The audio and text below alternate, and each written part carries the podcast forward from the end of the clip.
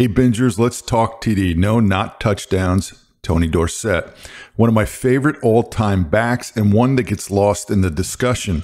As rookie on December 4th, 1977, Dorsett rushed for 200 yards, becoming only the third rookie in NFL history to rush for 200 yards in a game. One of his carries went 84 yards to the house. At the time, he joined Jim Brown and Tommy Wilson as the only players to hit that mark.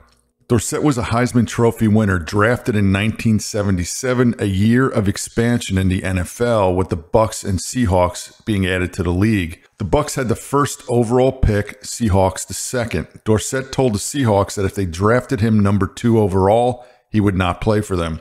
The Bucks wound up drafting another one of my favorite players with the first pick, number 42 from tailback U, Ricky Bell.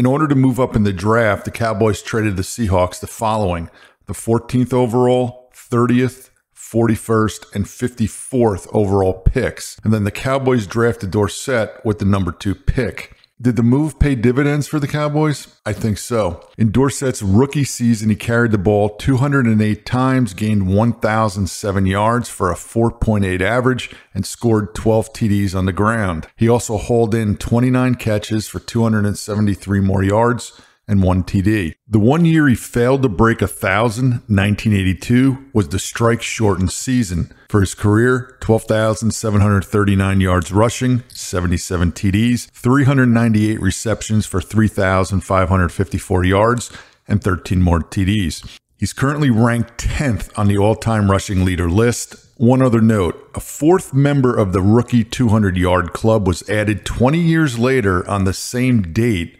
December 4th.